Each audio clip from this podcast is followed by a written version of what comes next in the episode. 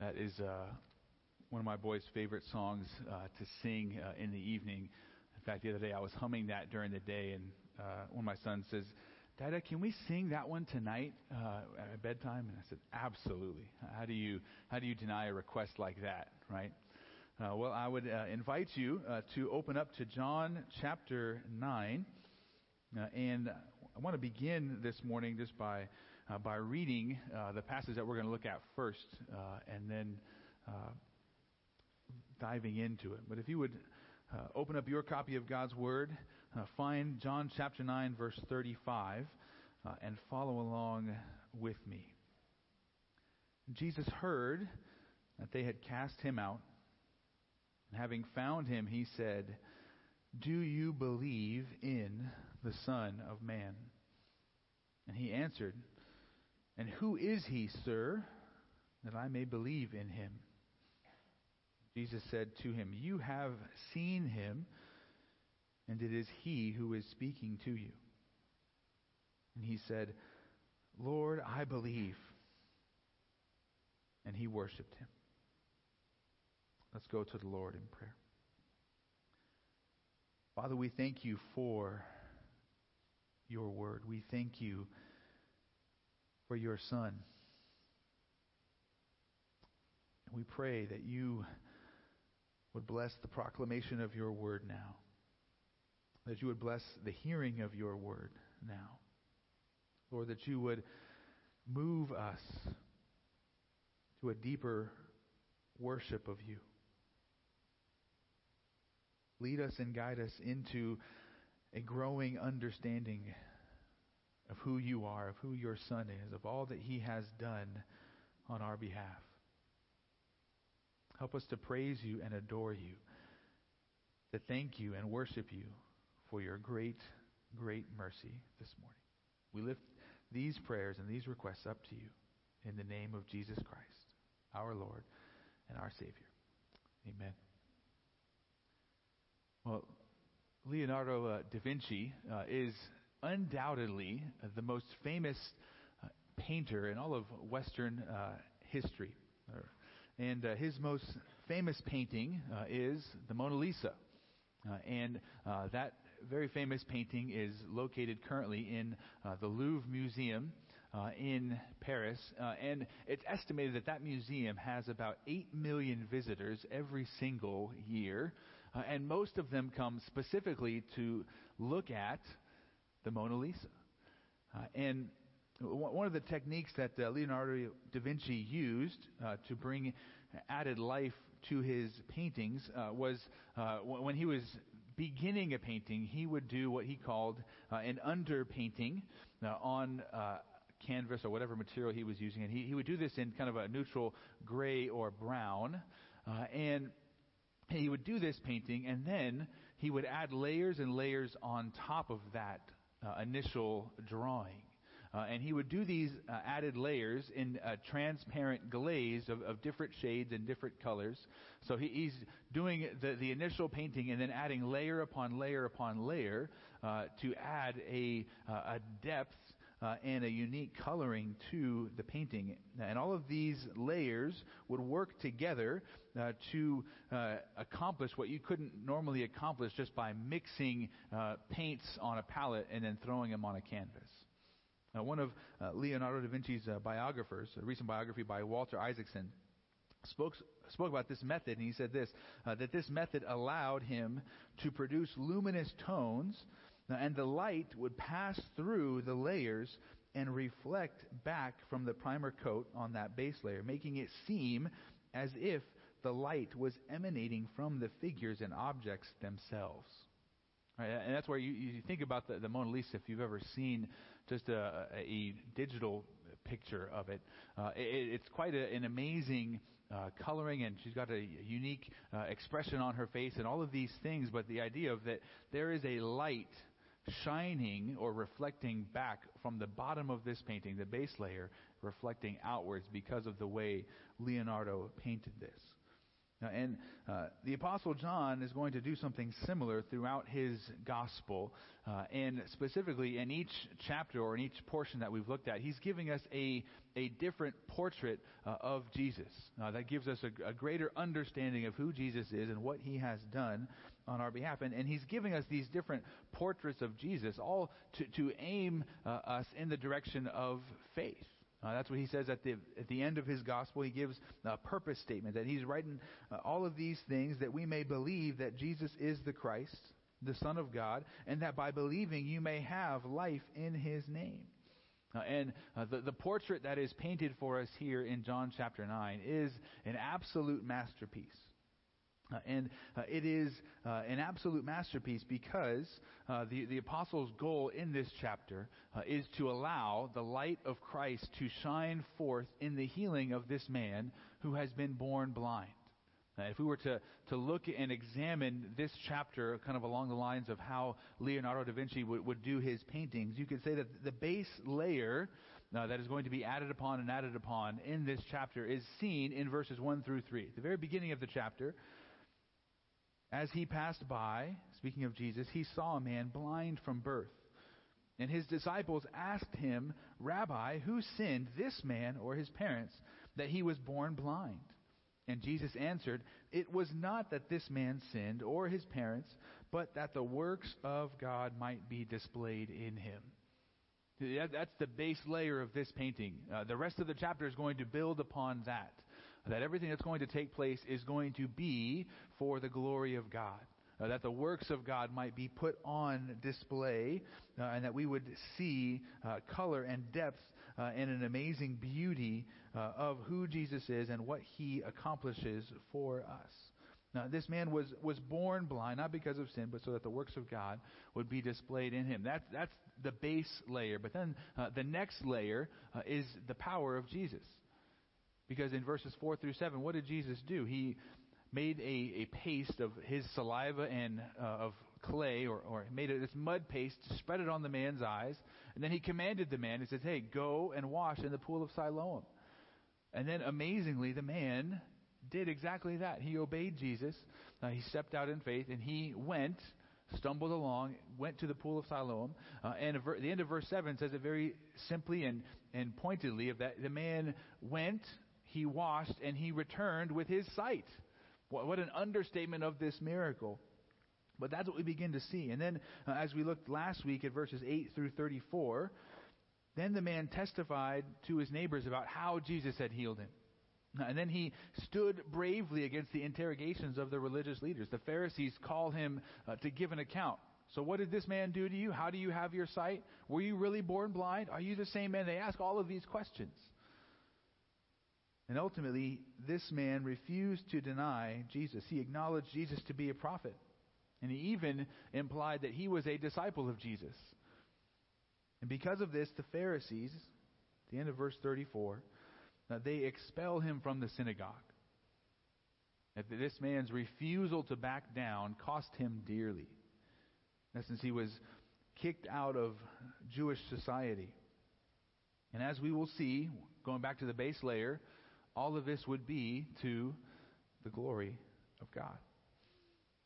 All of this.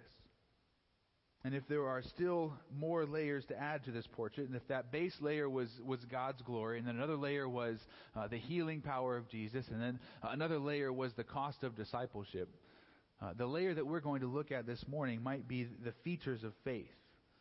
Uh, a layer of what does it really look like to have faith and trust in Jesus, and how are we to understand faith? And this morning, in these verses that we read, uh, we're going to see the man who was born blind interacting with Jesus for a second time. Now, we saw Jesus in verses 1 through 7, and then he disappeared. Verses 8 through 34 were all about that man who had been healed. Now, this is going to be a second interaction between this man and Jesus. And this man is going to see Jesus for the first time. He was healed when he was blind, and now he's actually going to see Jesus. And as he sees Jesus, we are going to see a portrait of faith. And this portrait of faith is going to teach us about what it means to really look to Jesus in faith. And what does our faith consist of? What should it lead to? And we're going to see four features of faith in Christ in this passage. There's four verses, four features. Now, the first of these features is in the very first line of verse 35. And we will see this that faith depends upon Jesus finding us. Verse 35 begins, And Jesus heard that they had cast him out and found him, and having found him, he said, and so imagine how that man felt at this point in time, right? He was able to see for the, for the first time in his life that he had been living in complete darkness, and then he was suddenly healed. That's got to be like the best day of his entire life. But then, just within that same day or a few days later, his parents have abandoned him. They've said, No, we don't know what's happened. You go, you go talk to him. They were afraid. They wouldn't stand up for their son out of fear of the Pharisees. So the son was abandoned and then completely kicked out of the synagogue. So, so think about that. Extreme high. He is now able to see to like, whew, probably feeling alone and isolated now, completely ostracized. And while this man is at a low point, what is Jesus doing? Jesus has heard that he's been kicked out of the synagogue. He has heard that he has been cast out and expelled. And what is Jesus doing? Unbeknownst to this man, Jesus is searching for him. We know that he is searching for him because what does it, the text say? It says that Jesus found him. Well, finding something means that you were looking for it.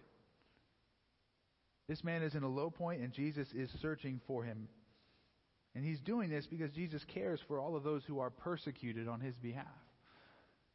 Jesus is always concerned with the suffering of his people. He's not apathetic when he sees his people suffering for his sake. And so Jesus acts on our behalf, searching for us, pursuing us, and ultimately finding us because this is what he does. And while this man had obeyed Jesus' instructions to be healed, and he had actually stood against the, the questions of uh, the Pharisees, all of these things, there was still that this more that this man needed to know about Jesus. His knowledge and his experience with Jesus was not enough up until now. There was more for him to learn and know. And because of this, Jesus searched for and found him.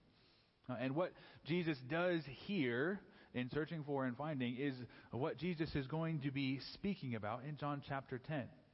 All of, all of this fits together because John chapter 10, you may have a, a heading there. What does the beginning of John chapter 10 say in your Bible?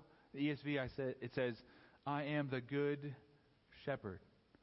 See, Jesus is going to contrast himself as the good and faithful shepherd in contrast to the false shepherds, the Pharisees of Israel. What does the good shepherd do? When one of his sheep wanders away. He pursues them. He goes in and finds them. He searches them out. He doesn't just say, Well, may the elements be merciful to that sheep. May, may the wolves be gentle with him.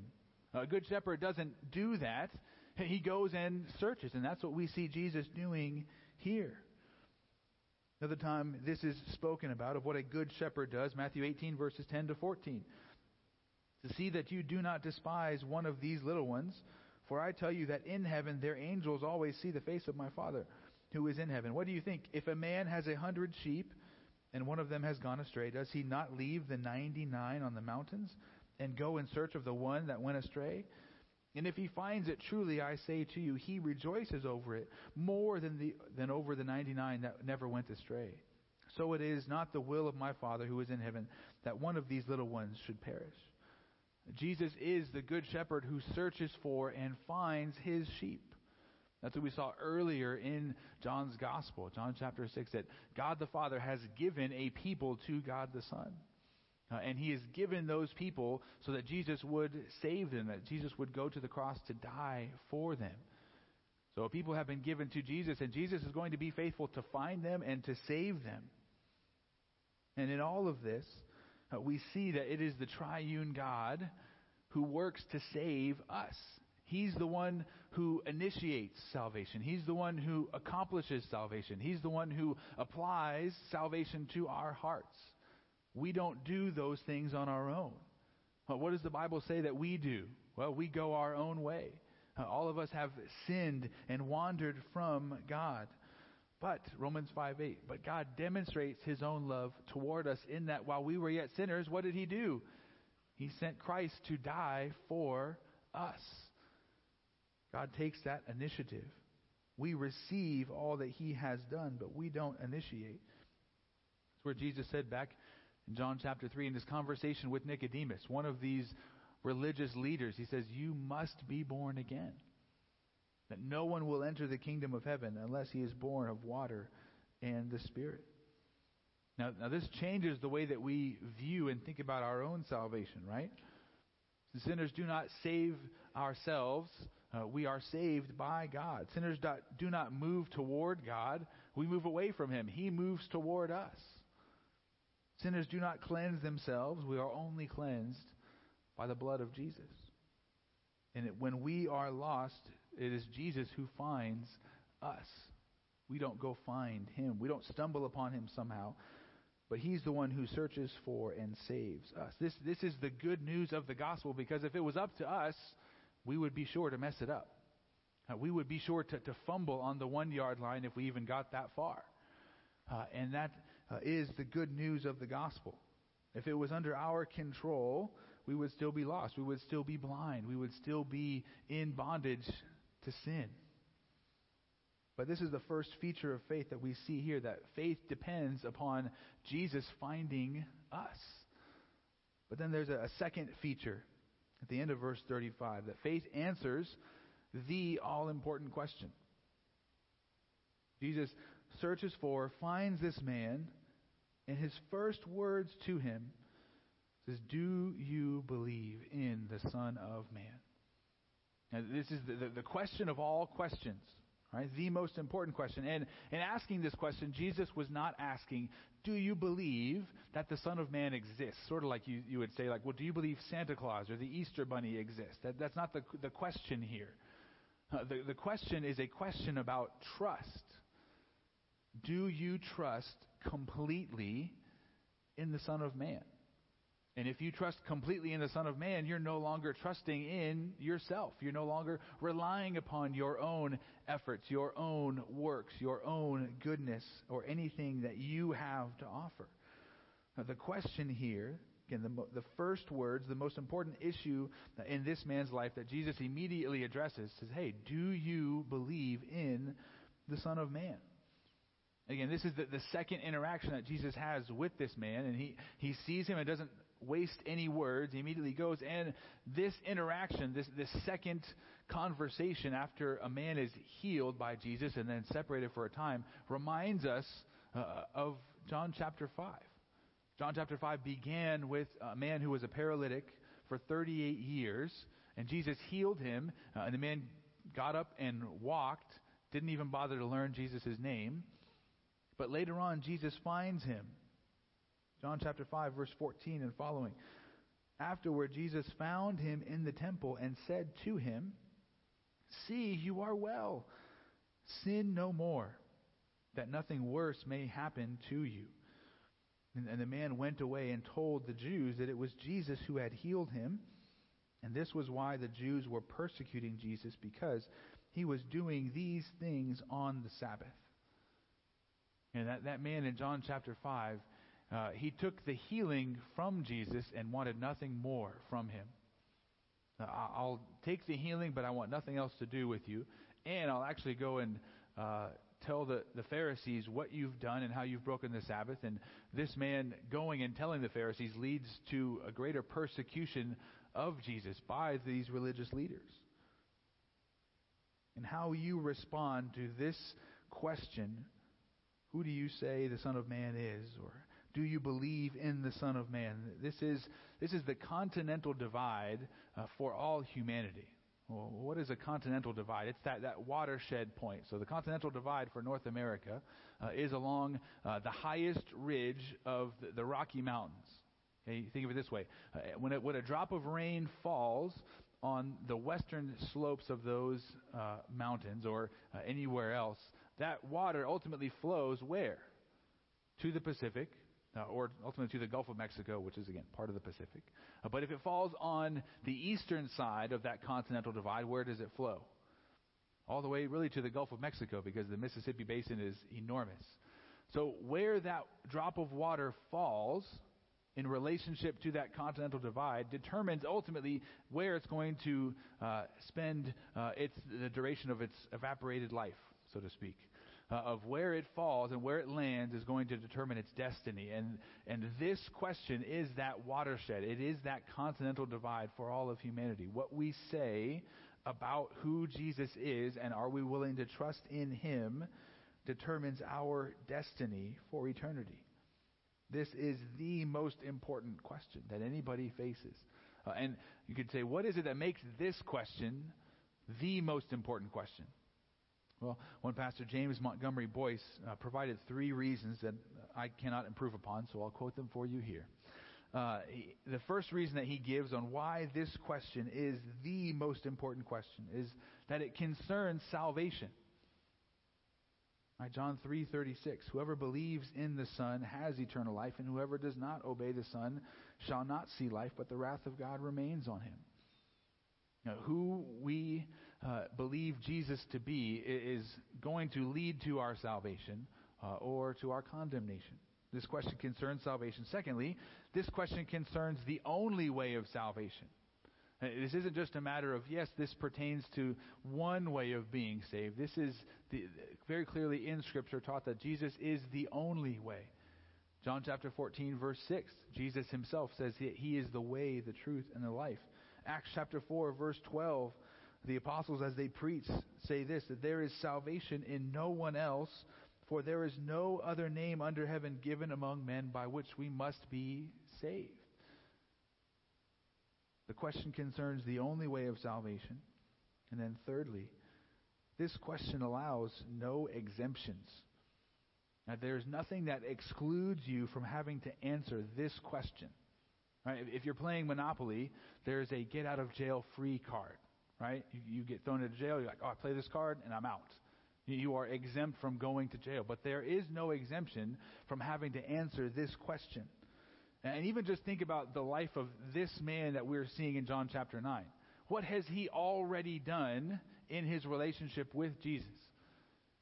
He has been healed by Jesus. He has obeyed Jesus. He went and, and washed and was healed. He has endured persecution and suffering for Jesus. And yet, when Jesus comes face to face with him, what's the first thing Jesus addresses? Do you believe? That is the most pressing issue that none of us can avoid. Yes, we can avoid the question now, but we can't avoid it later. It is the all important question. And none of us here are exempt from answering this question, no matter how many times or how long you have been attending church, and no matter how many times you have read the Bible, uh, no matter if you are a church kid or a pastor's kid. Uh, if, as you talk to people, there are an amazing number of pastors' kids at our church. I'll, I'll let you figure out who those are. But uh, uh we have a lot. Uh, and if you're a pastor's kid, you're not exempt. And even if you are a pastor, you are not exempt. Uh, the 19th century uh, preacher Charles Spurgeon, in one of his sermons, he, he told this account. He spoke of a pastor whom he knew who had been converted suddenly while he was preaching.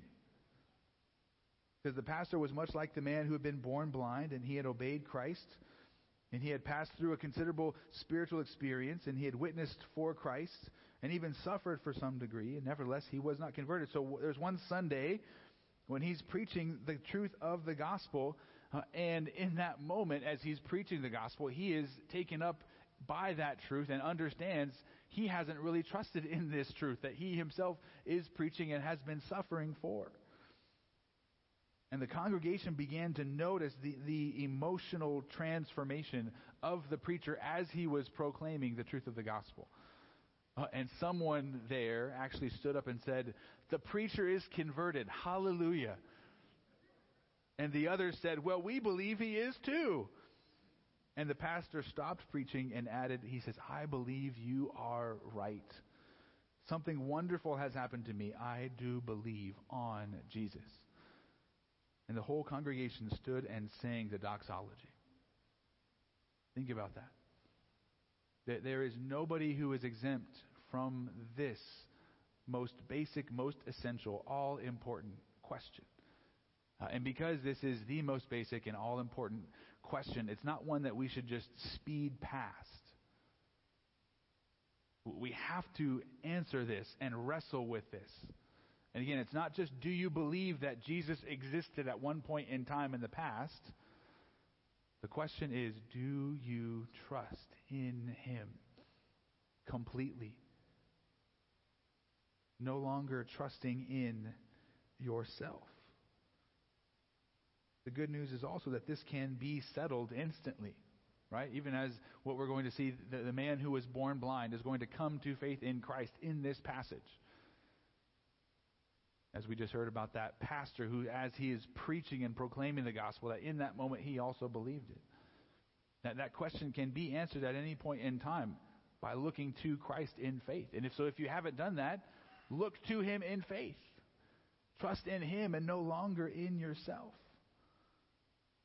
Faith depends upon Jesus finding us, yes, but then faith also answers the all important question Do you believe in the Son of Man? But then there's a, a, third feature that we see here in verses 36 and 37. And this is that faith implies a growing understanding of Jesus. If you look with me at those verses, the man answered, And who is he, sir, that I may believe in him? Jesus said to him, You have seen him, and it is he who is speaking to you. And so this, this man who was formerly blind did not know Jesus in a saving way up until this point. But he, he was interested in, in learning more, right? He doesn't scoff and say, I don't need this. He says, well, well, who is this person that you're speaking about that, that I may believe in him? Tell, tell me more.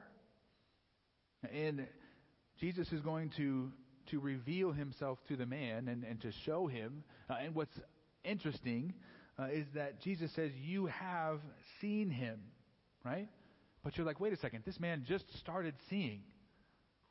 So, in what sense has he been seeing Jesus for uh, a time past? It's a, it's a unique kind of construction there in the Greek, implying that uh, this man is, is close to faith and has seen Jesus even though he has been blind.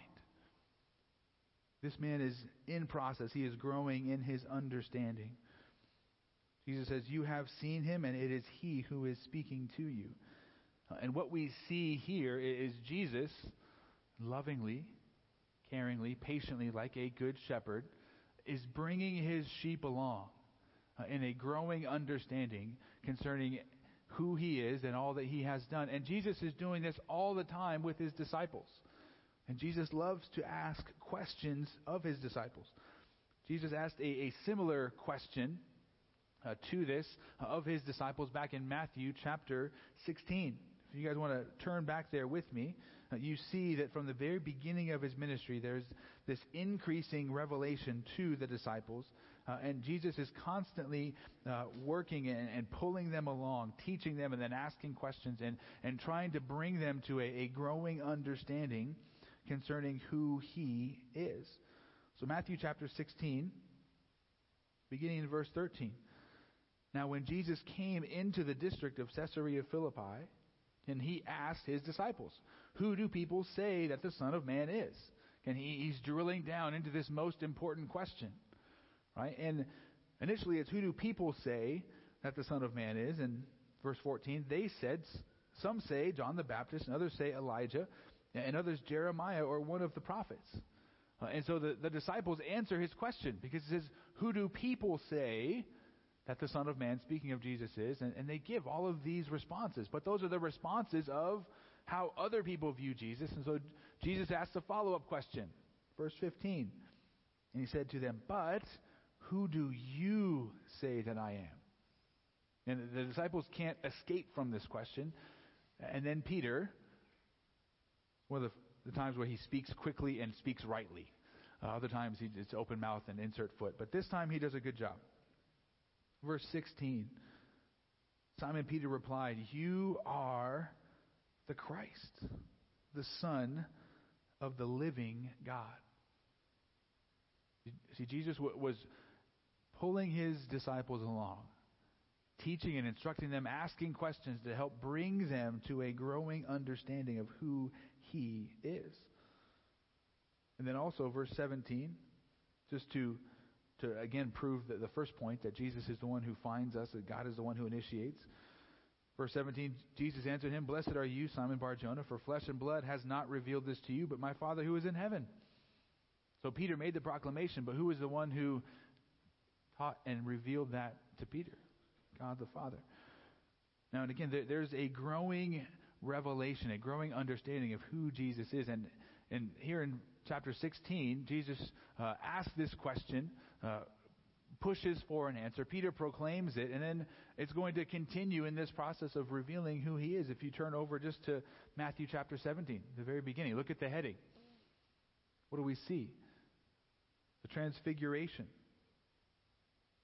And after six days, Jesus took with him Peter and James and John, his brother, and led them up a high mountain by themselves. And he was transfigured before them, and his face shone like the sun, and his clothes became white as light. And behold, there appeared to them Moses and Elijah talking with him. And Peter said to Jesus, Lord, it is good that we are here. If you wish, I will take make three tents here, one for you and one for Moses and one for Elijah. And he was still speaking when behold a bright cloud overshadowed them and a voice from the cloud said, "This is my beloved son with whom I am well pleased. Listen to him." And when the disciples heard this, they fell on their faces and were terrified. But Jesus came and touched them, saying, Rise and have no fear. And when they lifted up their eyes, they saw no one but Jesus only. And there's a, a growing revelation, uh, a growing understanding of who Jesus is and what he's going to do. So these are revelations of who Jesus is, but look, even what's sandwiched in the middle, the, the passage of Matthew chapter 16 that we skipped over, it's where Jesus says, now, now that you know who I am, I'm going to go and be crucified. And Peter says, No, no, no, we can't do that. Again, open mouth, insert foot. And Jesus says to Peter, Get behind me, Satan. It's amazing. This is what Jesus is always striving to do with his people. He is always growing us, always revealing himself to us in an increasing way because our faith should always be growing. Our understanding of who Jesus is and what he has done on our behalf should always be uh, increasing, and then we're applying that to our lives. And sometimes uh, our growth in faith is slow.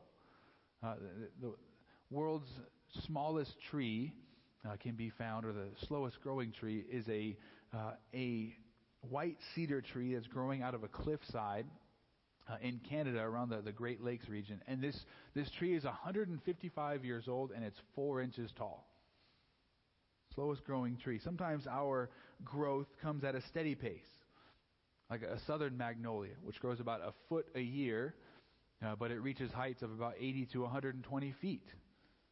And sometimes our spiritual growth uh, is exponential and rapid. Someone who's brand new to the faith is like speeding past other people. Similar to the, the way that uh, a giant sea kelp grows up to two feet every single day. Think about that. Faith in Christ grows over time, and sometimes uh, faith in Christ is growing even before we make a proclamation of faith in Christ. That's what we see here in John chapter 9, right?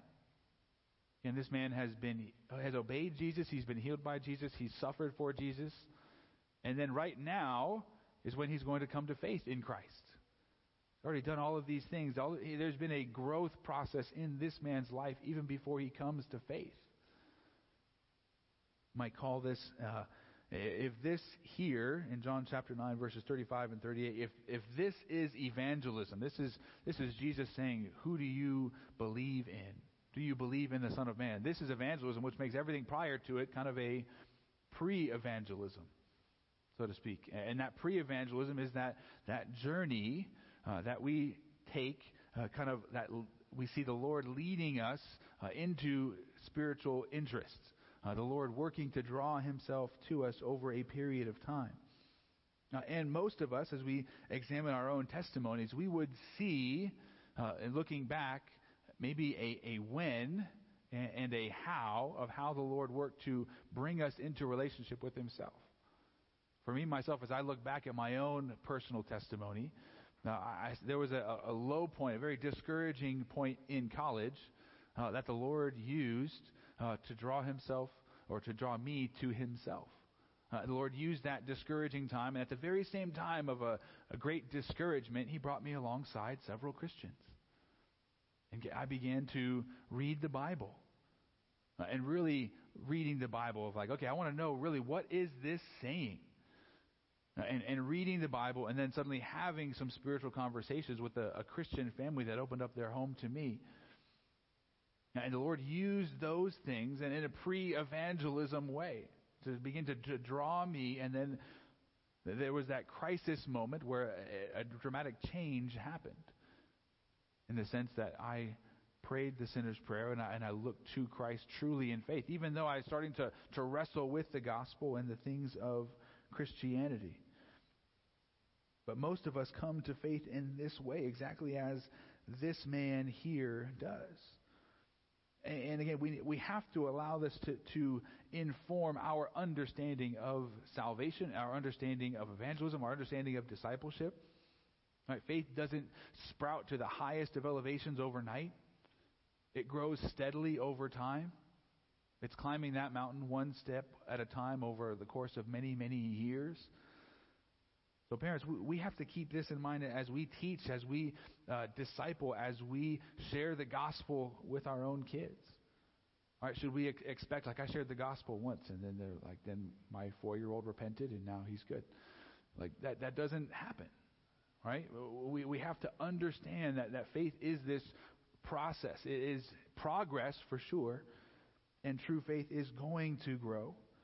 We also need to keep this in mind as we share the gospel with others, right? And it's okay for not every single conversation that we have with someone who doesn't know Jesus has to end with a full gospel presentation. Okay? Pre-evangelism is okay. Talking about spiritual things, answering questions, doing doing so much. But also, this, this principle is not just about how we speak about Jesus with others. This this is also very much about ourselves. Are we growing? Is our faith increasing? Is there a growing understanding of who Jesus is and what he has done on our behalf? Uh, is that present in our lives? We should always be seeking to grow in our relationship with him, seeking to know more and more about him. And and if we are not seeking to grow, again, that means something. But we don't just speed past that, like, oh, that's meaningless. Like, no. True faith is going to be growing, even slowly, even 155 years and it's four inches tall.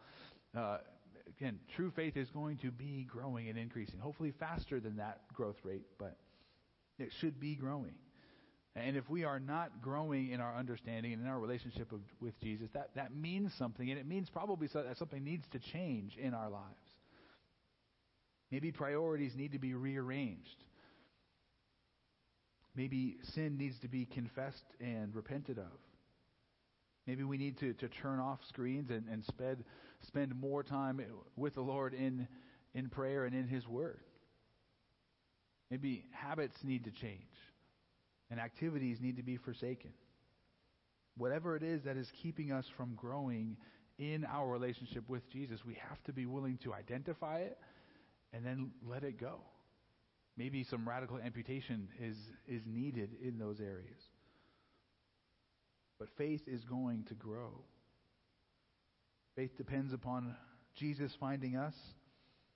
Faith answers that all important question, and faith implies a growing understanding of Jesus. And then finally, in verse 38, faith results in an overwhelming worship.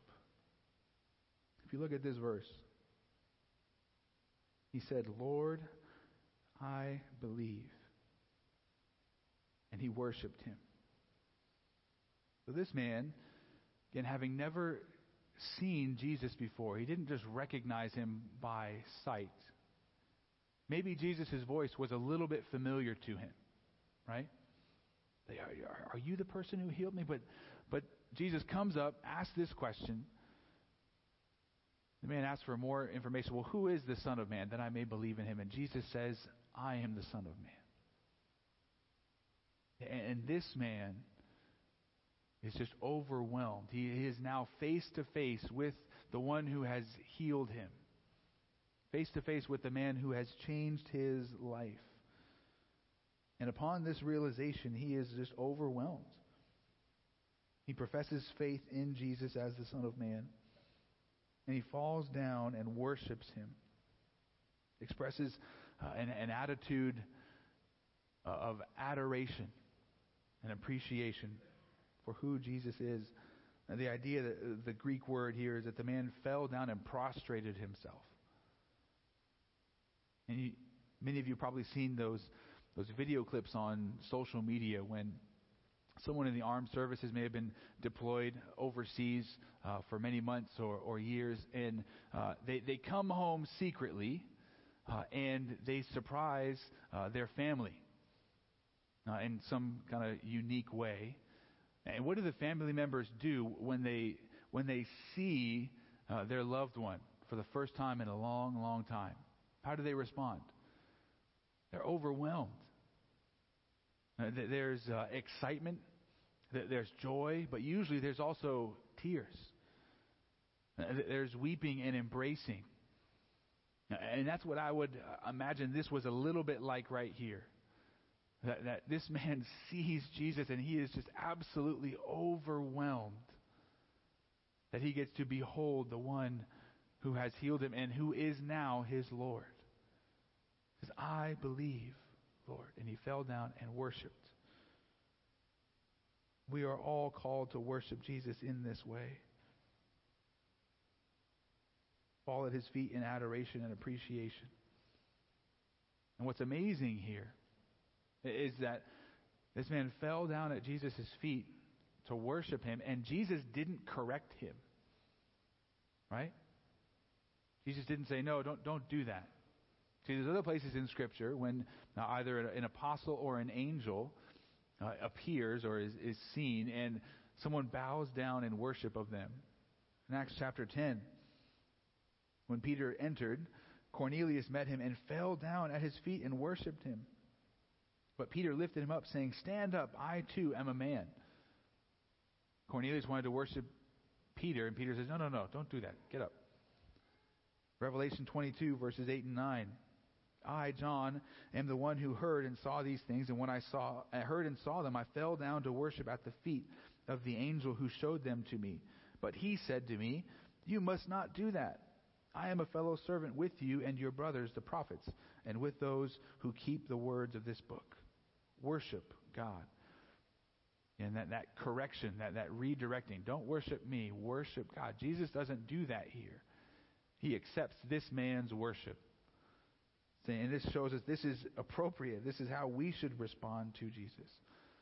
But this is how we, we should respond to Jesus, but is this how we have responded to Jesus? Right? Are we overwhelmed by who Jesus is and what he has done for us? Or has that kind of become too familiar? And do you know what familiarity breeds? Contempt. Well, we can't let who Jesus is and what he has done become so familiar that we are not overwhelmed in thinking about all that he has done on our behalf. How he has saved us. And our salvation is no less miraculous than the healing of this man who was born blind. Every single one of us, if we have trusted in Christ, we should be overwhelmed with worship for our Savior. That's what we see here. As Charles Spurgeon preached on this passage, he, said this. And speaking about this man's response to Jesus, that he acted as a believer, he worshiped him. And this proves how his faith had grown. And I should like to ask you, who are the people of God, when you are the happiest. My happiest moments are when I am worshiping God, really adoring the Lord Jesus Christ. It is the nearest approach to what it will be in heaven, where day without night they offer perpetual adoration unto him who sits upon the throne and unto the Lamb. Hence, what a memorable moment it was for this man when he worshiped Christ. Now, if Christ was not God, then that man was all idolater, a man worshiper. If Christ was not God, we are not Christians. We are deceived dupes. We are idolaters as bad as the, the heathen whom we now pity. It is making a man into a God, if that is the supreme delight of our being, uh, to worship him. But blessed is his holy name. He is God. And we feel that it is the supreme delight of our being to worship him. And we cannot cover our feet with our wings as the angels do, but we do take his blood and his righteousness both as a covering for our feet and as wings with which we fly up to him. And as though as yet we have no crowns to cast at his dear feet, yet if we have any honor, any good repute, any grace, anything that is comely, anything that is honest, we lay it all at his feet and cry, Not unto us, O Lord, not unto us, but to your name give glory for your mercy and for your truth's. Pray that that would be our response. That would be the desire of our heart as we ponder this man's faith, as we ponder these four features of faith that we have seen here. That faith depends upon Jesus finding us. That faith answers an all important question. That faith implies a growing understanding of Jesus. And faith results in an overwhelming worship.